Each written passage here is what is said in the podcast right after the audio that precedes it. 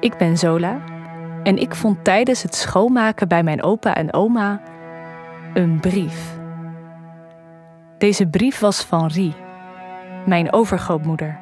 Lieve Eldert, we zijn nu een paar weken in kamp Pulu Brayan. Ik vond meer brieven van Rie en ben zoveel meer te weten gekomen over het leven in Nederlands-Indië, over mijn familie, over de oorlog.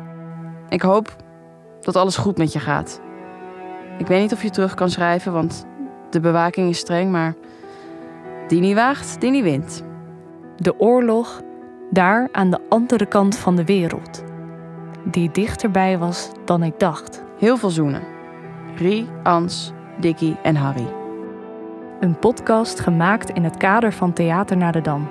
Te beluisteren vanaf 4 mei 2023 op alle podcastkanalen.